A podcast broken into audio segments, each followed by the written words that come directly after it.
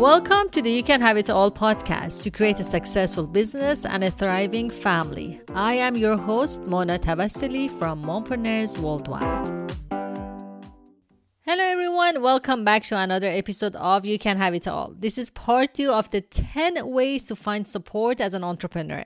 So, if you haven't listened to the previous episode, make sure to listen to it as I'm sure you will find some insights in there as well.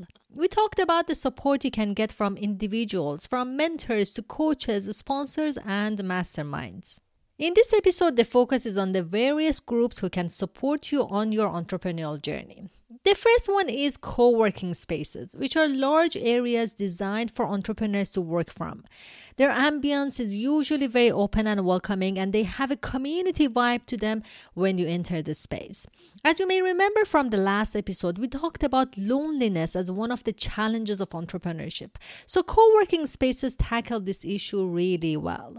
When you start a business and before building your team and having your own office space, you don't necessarily need to work from home or the little couch in the quiet corner or a coffee shop. You can become a member of a co working space, have all your business requirements at hand, and a number of other entrepreneurs sitting next to you in a lively and comfortable environment. A lot of collaborations happen at co working spaces as well.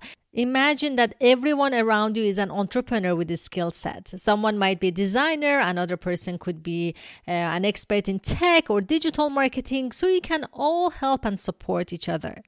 You can also find the members of your mastermind at co working spaces. Remember when we talked about masterminds and how to find them in the previous episode? Well, now you're surrounded by entrepreneurs who can help you on your journey. You can also find all the office supplies and requirements at these spaces, such as printers, meeting rooms, and more. A lot of educational seminars happen at co working spaces, and they usually offer free or discounted rates to their members to attend. You might be able to attend these events as a non member as well at a higher price, so this is also a great way to mingle with like minded people. There are various levels of access that you can choose from. For instance, if you're just starting out, you can get a membership that gives you access for a couple of hours a day with a flexi desk, which means that you don't have a dedicated space and you can use any desk or couch that's available on that day. If your business is more established, then you can get a desk that is assigned for you. And some co working spaces even offer private rooms for companies that have a small team of two to six people. Remember that at these spaces, you can also do your market research, talk to other entrepreneurs, and tackle a lot of issues together. I see the rise of family friendly or women only co working spaces as well. One of my dreams is to open a co working space with everything that a mompreneur would need from childcare to well being center and an amazing tribe of like minded entrepreneurs. You'll be the first to know when that dream becomes a reality. It's definitely a long run project. So, co working spaces are a great start to meet your tribe and work from a space that keeps you motivated and focused, especially if you get distracted easily at home. The second group that support entrepreneurs are incubators and accelerators. These organizations' main objective is to help startups attain success. They usually focus on early stage startups, as this is when companies benefit the most from outside help. At a later stage, you probably have a board, advisors, and consultants who are there to support you to scale your business. As an entrepreneur, you have to apply to join these organizations. You present your pitch deck and you talk about the reasons you believe they should select your company. Some incubators and accelerators are focused on a specific category, like tech or impact driven entrepreneurs, and you have to ensure that your company falls into that category before applying. You're probably asking the difference between an incubator and an accelerator, which is not always very clear, to be honest. So let's talk about the differences. Incubators focuses on growing new and early stage businesses. They are like co-working spaces that we just talked about, but they also offer other resources such as legal advice, mentorship, and sometimes even seed money in exchange for a small amount of equity in the startups. There are also some incubators that are supported by government and they don't even get equity from you. They subsidize the license fee and offer other benefits as they want you to become a success story, which could be part of the government's initiative to support startups. Accelerators, on the other hand, are mainly for rapid growth companies, and it is a program that you sign up for with an objective to scale your business. Accelerators provide resources and connections that help you achieve your goals faster, better, and in an easier way because now you have access to a lot of valuable resources that a lot of other entrepreneurs at your stage might not necessarily have access to. So, this is a systemized program with a curriculum and a start and an end, which is meant to help you jump to the next level in a short period of time. There is certainly overlap between accelerators and incubators, but the difference is in the stage of startups they accept. So imagine that startups are like a kid and the idea is born, and incubators are usually focused on the childhood of the startup, while accelerators come into picture during the teenage days. Their needs are different, and the level of growth that can happen with accelerators is bigger than incubators. Both groups are highly selective, and I recommend you to do your research to identify the factors that are important for them and to ensure that your business falls into their category. Okay, let's move to the next group. The third type of organizational support that you can get is networking groups. And there are many networking events happening these days, from fully professional ones to more social ones that happen in the evenings in a casual setting. Networking groups are a great way to meet new people. There are many international networking groups that might have a chapter in your city. For instance, Ellevate is an organization in the US for female entrepreneurs, and they have chapters in many cities all around the world.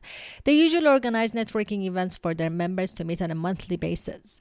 Another example is BNI, which is the most structured and systemized networking group I've seen so far. I was never a member of BNI, but I've attended some of their events that are open to public and they follow very strict guidelines.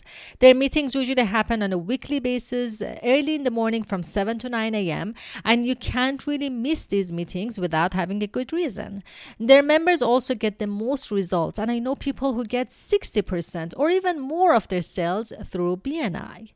We used to organize networking events in Dubai, which was one of my favorite things as these events bring the community together.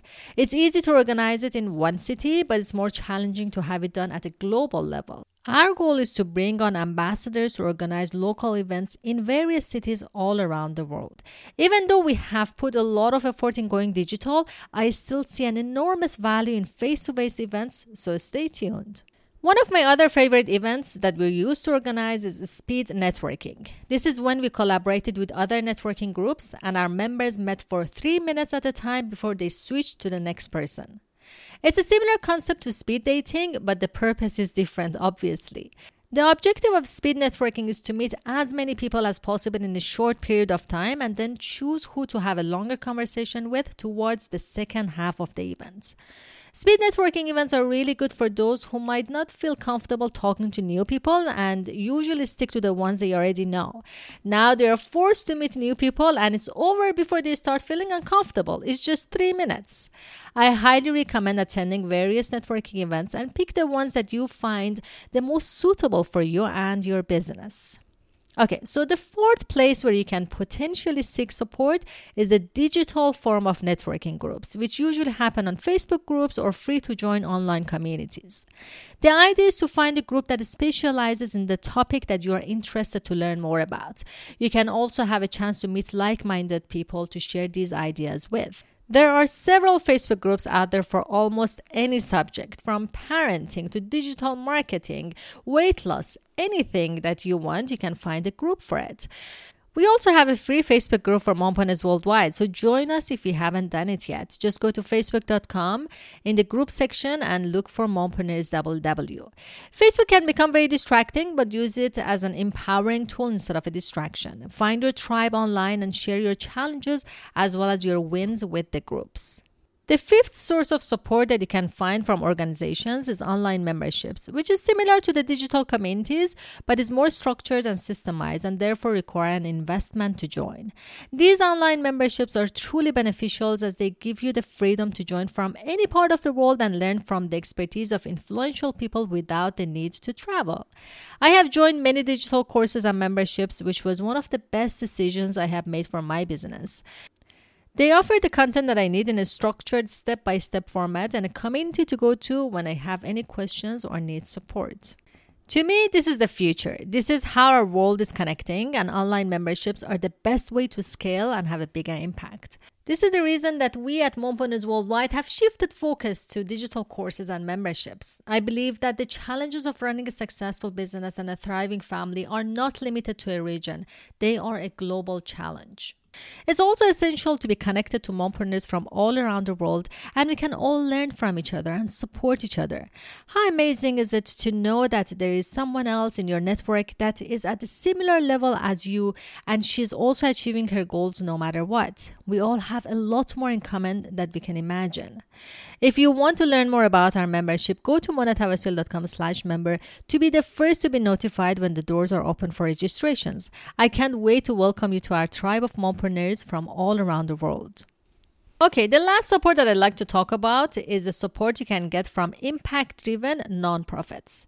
A lot of the options that we talked about so far require some kind of an investment from your side, but these organizations are there to support you as part of their mission without asking for any financial investment or equity. They usually have sponsors who cover the cost of the program and they select and invest in individuals from all around the world. The best examples that you have heard me talk about multiple times is Vital Voices, which is an organization in the US that invests in women entrepreneurs and leaders. Entry is based on an application process, and when you get selected, you will have access to their various programs. These organizations can provide anything from grants to mentorship, education, and business advice to startups at various levels. They may have specific mandates to work in certain fields or geographic areas around the world. So search for the programs and organizations that you can get support from, especially if you're a social entrepreneur, a women entrepreneur, or a young entrepreneur, you might find a local or international program that supports your mission. A lot of people assume that these programs cater to nonprofits only, but the entrepreneurial ecosystem is expanding constantly, and there are many organizations that are on a mission to invest in entrepreneurs. There's definitely more support out there, and I wanted to highlight the top 10 in this episode and the previous episode. Let me know what support you have as an entrepreneur or you wished you had on this roller coaster journey. I want you to know that you are not alone. There's a lot of support out there from individuals who want to pay it forward and support you to organizations who believe in you and your mission. In addition, one of the best investments you can make is to invest in yourself, your education, and your network.